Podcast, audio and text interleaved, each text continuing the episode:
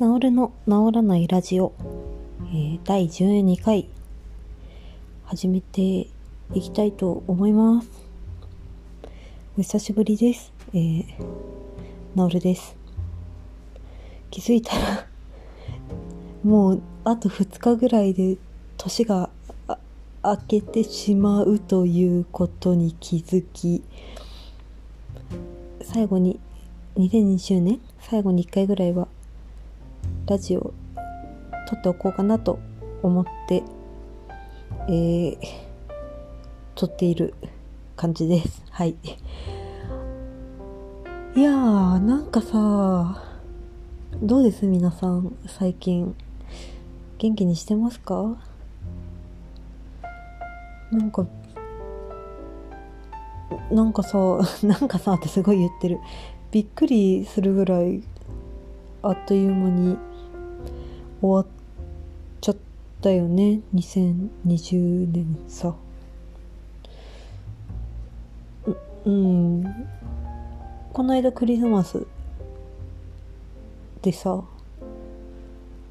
なんか、まあ、クリスマス終わったらすぐ年末っていうかお正月モードに入るのは今年に限らずいつものことなんだけどなんかクリスマスもそもそもあんまりクリスマス感がなかったしまあねもちろんあのご飯食べ行ったりとかクリスマスクリスマスを楽しんだりはしたんですけれどもね。なんかねでもピュンって終わったな。だからさなんか変な感じですね今も。私昨日仕事納めで今日から冬休みなんですけれども。なんかね今日から年明けでも三が日三そうだね4日から仕事か。でまあ6日ぐらいしかない。ちょっとまあ短い気もするけど。だからそこまでのんびりっていう感じでもないんですけどね。でもほら今年さ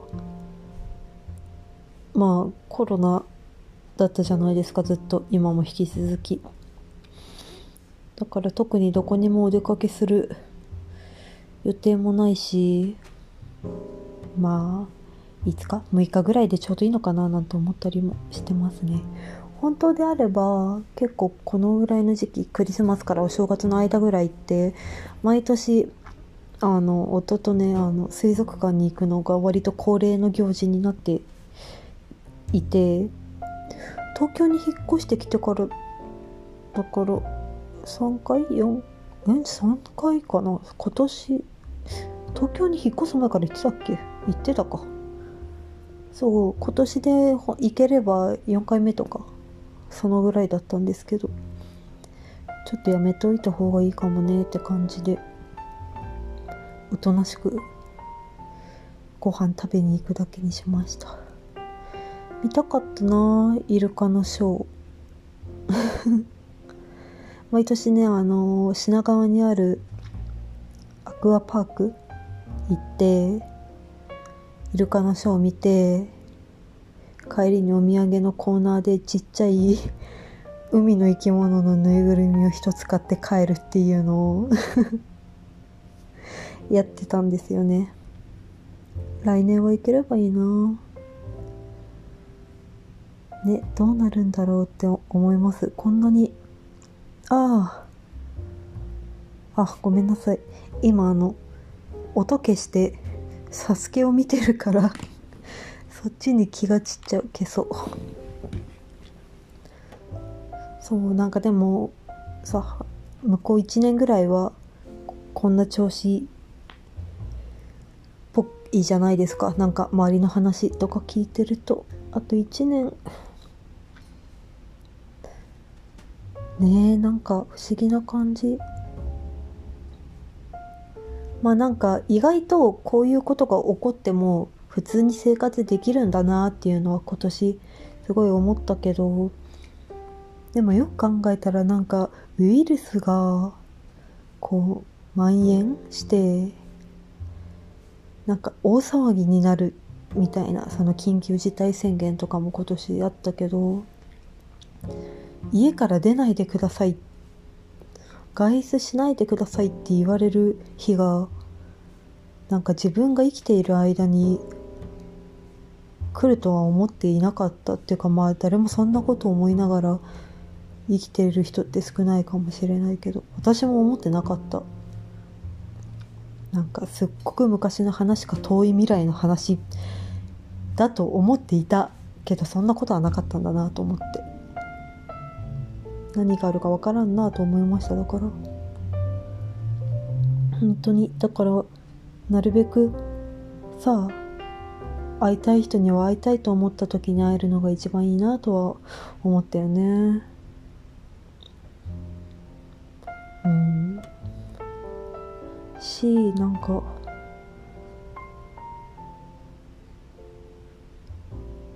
まあ大事にししようと思った人を。まあそのコロナに限らずいつどのタイミングでいつも一緒に暮らしてた人とか仲良くしてた人とか大事にだと思っていた人がどうなるか分かんない。でまあもちろん自分もどうなるか分かんないじゃないですか。明日にはどうなってるか分からない。みたいなのがすごいより身近に感じましたね。そういう意識が。うん。それでかな。なんか割と 今年はうん結構自分の中で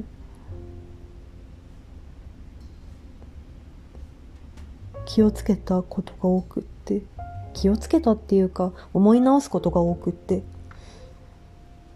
まあ夫に対してだとかそれ以外でもだけど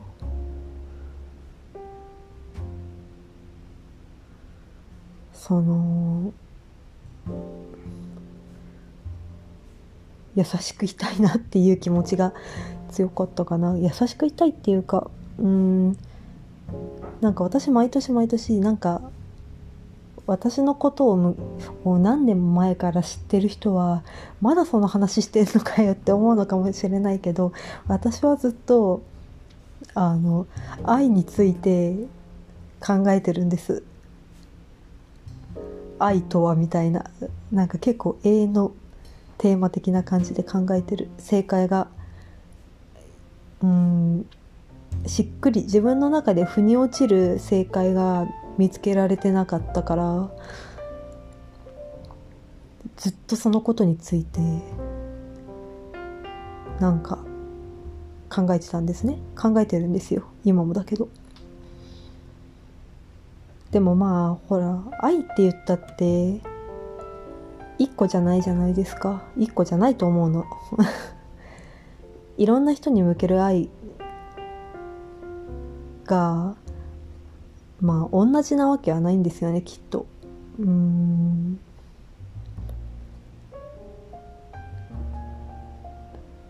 うんそうだな。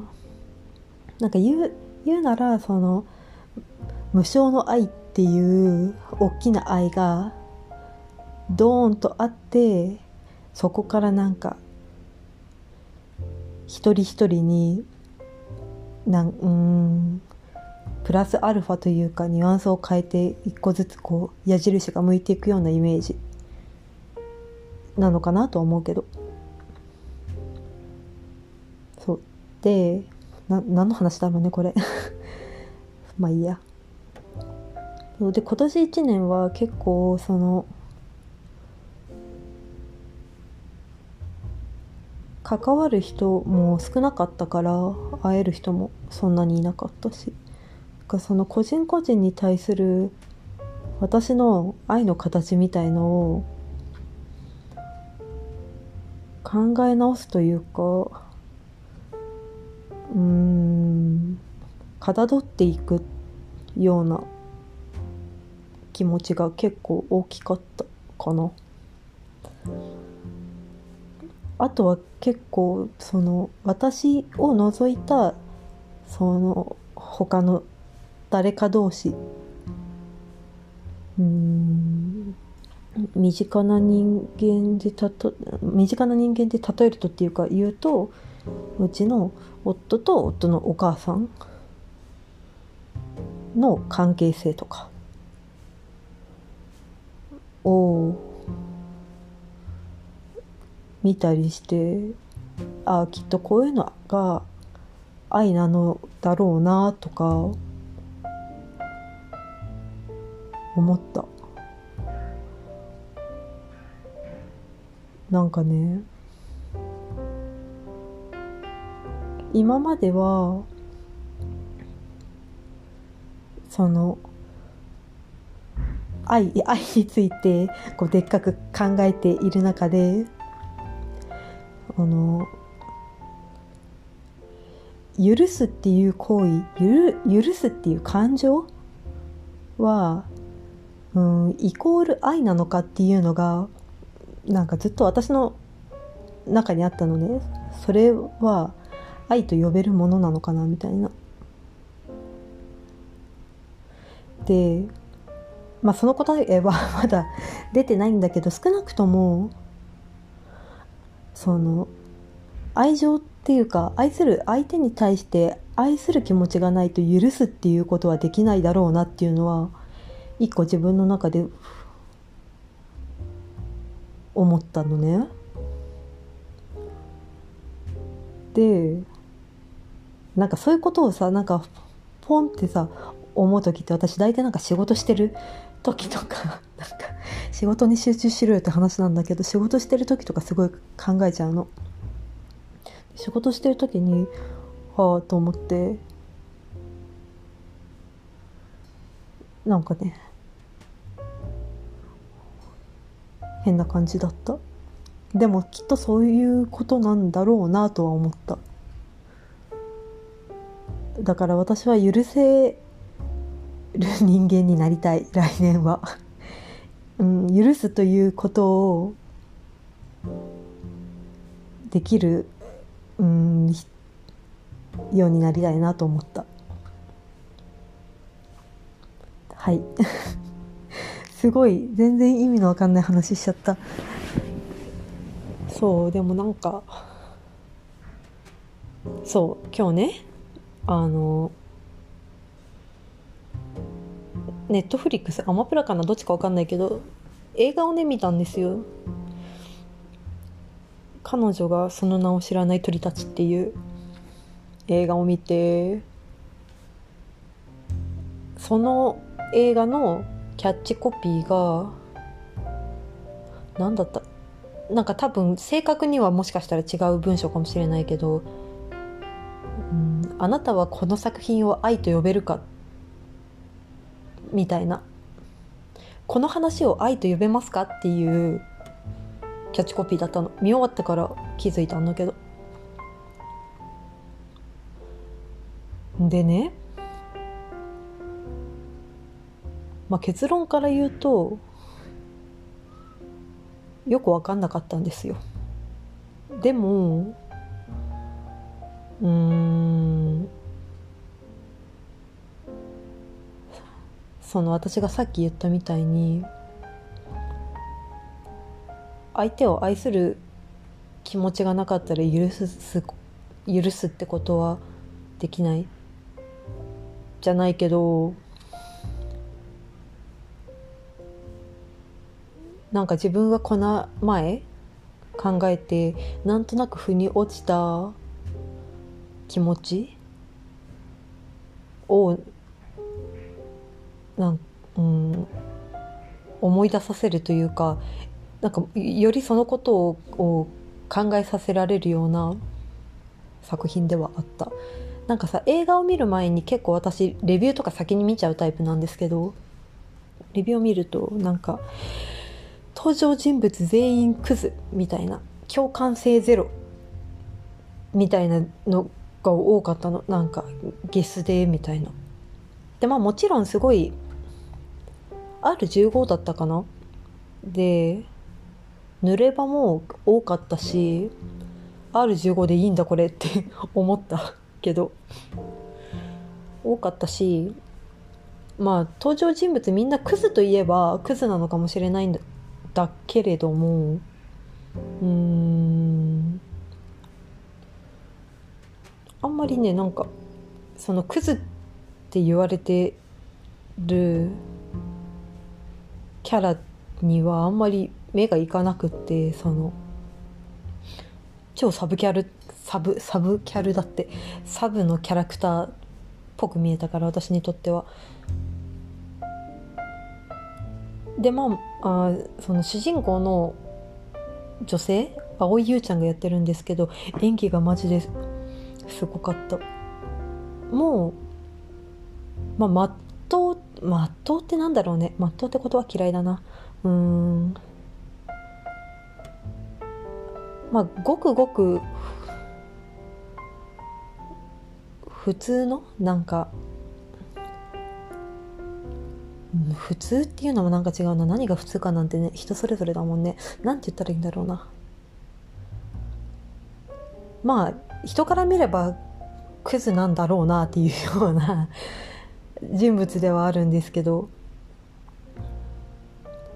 もちろんその相手役阿部サダヲさんがやってる役もまあ気持ち悪いっちゃ気持ち悪いのかもしれないけど私はこの阿部サダヲさんのやってるこの人事っていう役がもう見ててしんどくてしんどくてねあの特に中盤から最後の方にかけてかな。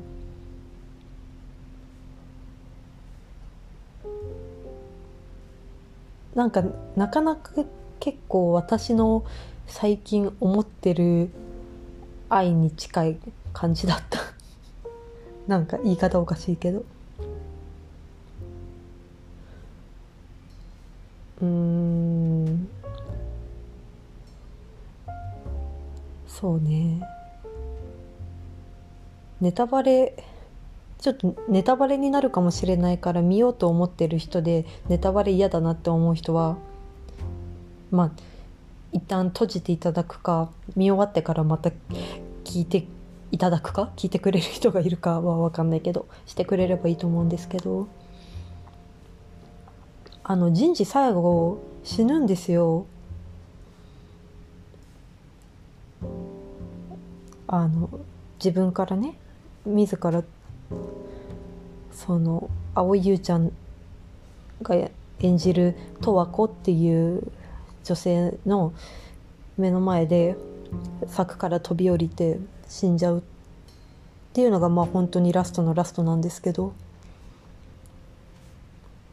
なんかその相手十和子ね十和子のなんて言ったらいいんだろう。十和子に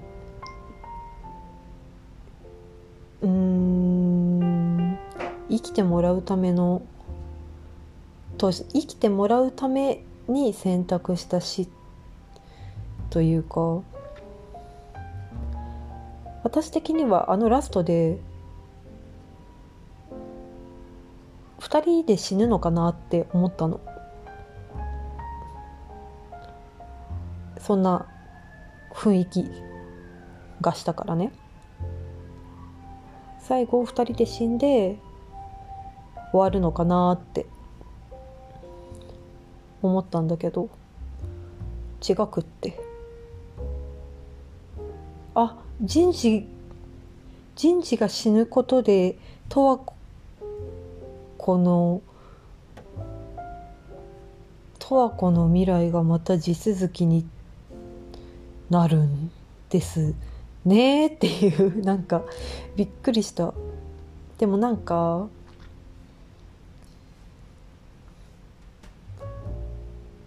感覚？その見た時の感覚としてはもう話は全然違うし、うん、そのなんだろうな映像とか、まあ、細かいその自分の感情的な部分はまた違うんだけど見た時のなんか驚きとしてはそのドラマ版の白夜行の最後に似ててユキホの目の前で領事が死ぬシーン。なんかそう。それをね見終わった後ちょっと思い出した。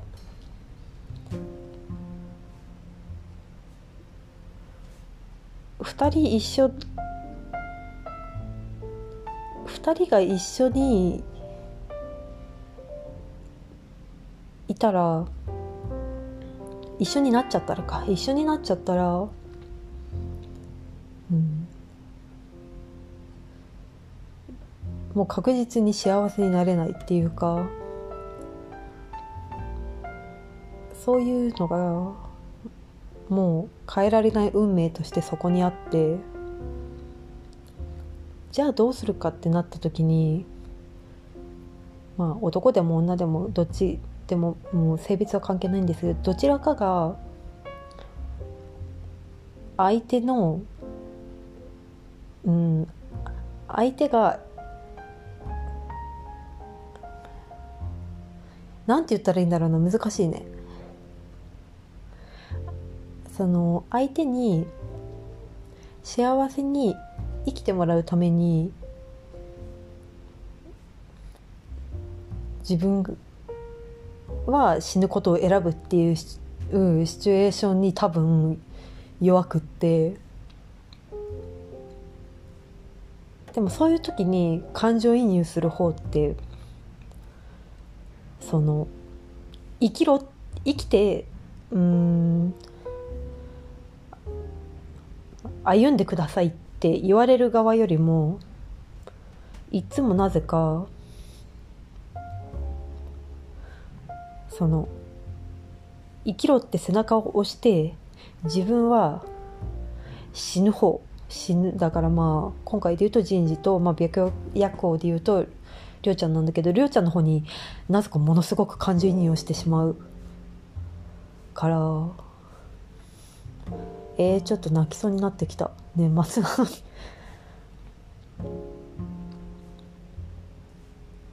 なんか多分まあそれ通りとはいいかなくともそういう気持ちで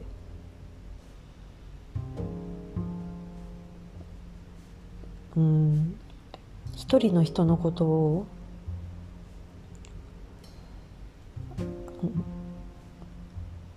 愛せる。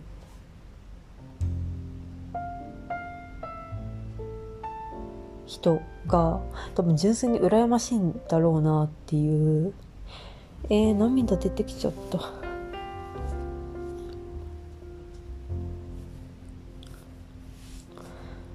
気持ちになりました。何言ってんだろうね。だから本当にまさしくあの愛されるよりも愛したいマジでなんですよ。本当に超キンキキッズなの。今今っていうかずっと。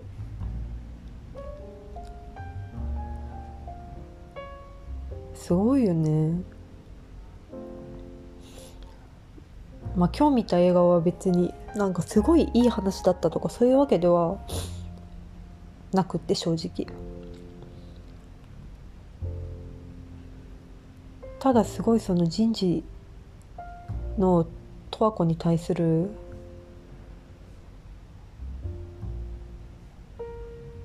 気持ちがなんか自分の理想とするものに近くっていいなと思った。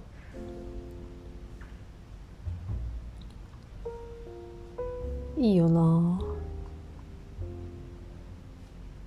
なんかまあ一緒に死ぬのって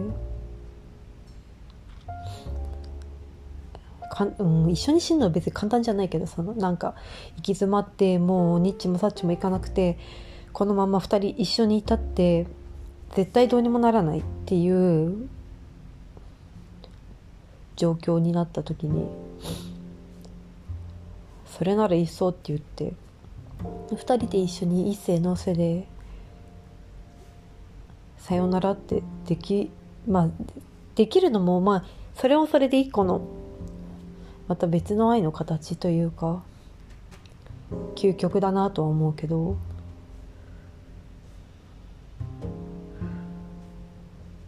うん。あなたの罪を私は全部背負うからその代わりにあなたは未来に進んでくださいって言いてーって思う。そういうこと。そういうふうな気持ちに憧れる？憧れる？憧れるのかな？憧れるんだろうね。羨ましいって言ってるぐらいだし。まあそんな感じですごく。人事が個人的には良かったです、まあ、冬休み長くある人とか。あのサブスク？あの動画とか見れる人は、まあ、暇だったら見てみてください。あのクズ男キャラみたいのは、まあ、確かに2人ぐらいいるけどあのその2人のおかげであの人事のあの良さが際立っているのであのいてくれて私的には良かった。し本当に蒼井優ちゃんも阿部サダヲもすごかった。コミカルな演技しか多分私は見たことがないかな。けど今回その人事はなんて言ったらいいんだろうね。なんかまたちょっと、まあ、気持ち悪いんだけどその汚い感じではあるけどなんかすごかった。目が目がすごかった。目がすごかったといえば蒼井優ちゃんの目もすごかったんだけど怖かったな。そう怖かった。モナ・リザみたいな顔してた。モナ・リザみたいな顔をしているシーンがあるので見てほしい。なんか顔半分ずつ隠したらなんか違うなんか違う感情みたいのが出てきそうなそういう顔をしているシーンがあった。のでまあ興味が湧いた人は是非見てみてください。あとは普通におすすめの映画とかも教えてください。こんな感じかな。なんかこんなことで30分も話しちゃった。なんかすごい涙も出てきちゃったバカみたいだね。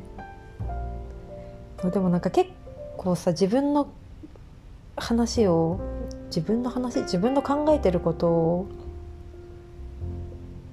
口に出して喋ってるとこうやって一人でスマホに向かって。なんか誰かが返事をしてくれるわけじゃないからキャッチボールがあればさなんかポンポンさ割と言葉が出てきてそのこ自分の言った言葉にいちいちうってなったりすることってまああるけど少ないじゃん人と喋ってると。でも一人だともうずっと自分で喋ってることをさなんか自分と会話してるみたいな気持ちになって。涙が出てきたりする。やべえ27歳だよ。はい。ですかね。今日はそんなものを見ました。そうそれも最近教えてもらった。やつでよかったから興味あれば見てみてって会社の仲いい人に教えてもらって。でその人に、まあ、その人がミステリーとか好きって言うから本も教えてもらって今ね「殺戮に至る病」っていう小説とあの東野圭吾の「原野」っていうのを2冊おすすめしてもらったから2冊とも買って冬休み中に読もうって思ってるんですけど「殺戮に至る病」から読み始めたのね。あのなるちゃん絶対好きだと思うよあなたみたいな感じだったらって言われて教えてもらった本なんだけど めっちゃ怖いのよ。私ミステリーあんま読まないから。まあその殺戮に至る病ってだだだだ誰の作品だったかしら。我孫子竹丸我孫子竹丸って名前は聞いたことあったけど読んだことなくって。なんかまだね3分の1とか4分の1ぐらいしか読んでないんだけど また随分なものをおすすめしてくれたなって思いながら 読んでます。まあ確かに好きな感じではあるけどなんかミステリーとかってさもっとこう淡々とまあ作者さんにもよるか淡々と進むイメージがあったんだけどさ。結構このわかんない我孫子竹丸さんの話が全部そうなのかわかんないけどこの殺戮に至る病は割とあの殺人のシーンがこうしっかりがっつりこう丁寧にね書かれていてね。そう内容も内容だからまああらすじとか気になる人は読んでみてほしいんだけどこれを年末年始にかけて読むのはちょっとあまり気持ちが優れないんじゃないかと思って原野を先に読もうかなって思ってるんだけど原野も原野であの東野圭吾の原野ね。なんかそのおすすめしてくれた人によるとその白夜行の続編っていう風に読者の間ではなんとなくささやかれてるみたいな。幸穂のその後じゃないけど。そういう感じで言われてるから白夜行好きなら芸野も好き好きかもよって言われてそうそういう風におすすめしてくれたからね読もうと思ったんだけどどっちにしろあんまり明るい話ではないなと思ってなんかもうこの際だからなんかさくらももことか一回挟もうかなってちょっと思ってはいますね。活字ね最近離れてたんで多分好みのジャンルがちょっと昔と変わったんだと思うんだけどだから今持ってる本はその過去の自分が好きだったものとして大切にしているっていうような気持ちが今大きくって宝物みたいなもんだね。そうだから新しいジャンルもちょっとずつ読んでいこうって思ってはいるんですけど。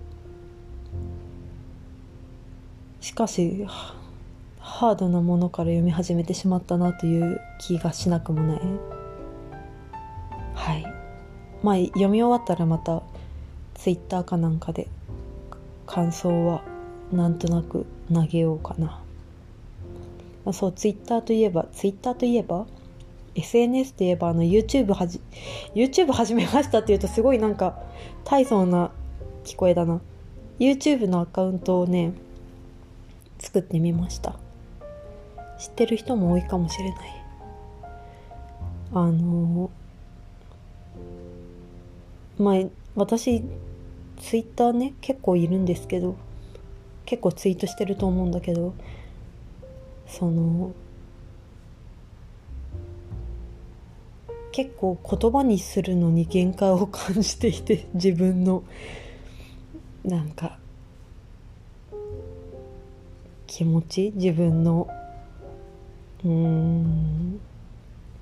まあこんな難しいなんかいちいち言葉探さなくてもいいんだけど単純になんかちょっと飽きたんですねツイッター。うん飽きたっていうかまあ飽きたのもあるしなんかそんな興 興味ないことがめっちゃ入ってくるからそのフォローしてる人のツイートとかではなくてそういうもっと違うもっともっと全然違う外部とかからさどうでもいいさ別にそんなん SNS で知れたかねえよっていうようなさ内容めっちゃツイッター入ってくるじゃんインスタもだけど。だからちょっとね別のなんか方法で自分がなんか考えたこととかを載せられたり発信できたりする場所ってが欲しくってなんかうん。って考えた時に YouTube かって思って始めてみました。でも動画作るの結構大変だし動画になるような日常を送っていないということに動画を作り始めてから気づいた。本当本当になんか私の1週間3分とかで全然終わっちゃう。難しいね。なんかみんなちゃんと生活してんだなと思って。感心してしまう他の YouTube で。Vlog とか上げてる人を見ると。そう今も1個編集中のはあるんですけどうん今週末ぐらいに上げられたらいいかな。なんか全然 YouTuber になって人儲けしたいぜみたいな気持ちはまるでなくってできればなんか検索とかに引っかからない感じ。にしたくってなんかタイトルとかもなんか全然短かったりとか Vlog とかモーニングルーティンとかルーティンとか入れないようにしようと思ってるんだけど。そうでもまあなんか YouTube ぐるぐる見あさってる人とかがなんとなくたたどり着いてなんとなく見る見つけたみたいのもまた一つの縁かなと思って。公開にはしてるんですけどね今は。いつまで続くかわかんないけど。だいぶ私の普通の暮らしが垣間見えると思うのでなんかたまたまにいる私のことをすごくおしゃれだと思ってくれてる人たちは YouTube 見たら普通になえるかもしんないけど。まあよければ見てください。普通に動画作るのは楽しくて楽しくやっておりますので。はい。すごい最後宣伝みたいになっちゃったけどもう終わりにしようかな。40分近く喋ってる。なんか久しぶりじゃないかなこういうお題箱の返事とかなんかテーマがあるとかそういうわけじゃない。普通のこのフリーフリートークみたいな形で。治らないラジオを撮るのは。まあなんか年末年始ね時間が有り余ってる方とかも多いかなと思うので外遊び行けないし暇つぶしとかにでも聞いてもらえると嬉しいかな。はい来年はもう来年はもうちょっと更新できたらって毎年言ってる気がするけど更新できるようにします。なんかこういうの残すのも大事だなって最近は思うので。誰かとね一緒に喋りながら撮れたりしたらいいんですけどね。まあ一人語りにはなると思いますね。今後も。はい。はいそんな感じで終わりにします。えー、2020年も、えー、治る治るをありがとうございました。えー、2021年もほどほどにね体に気を配りながらやっていこうと思いますので、えー、またお台箱にお便りだったりとかリプライだったりとか仲良くしてもらえるととても嬉しいです。はい。それでは皆様良いお年をお過ごしください。バイバーイ。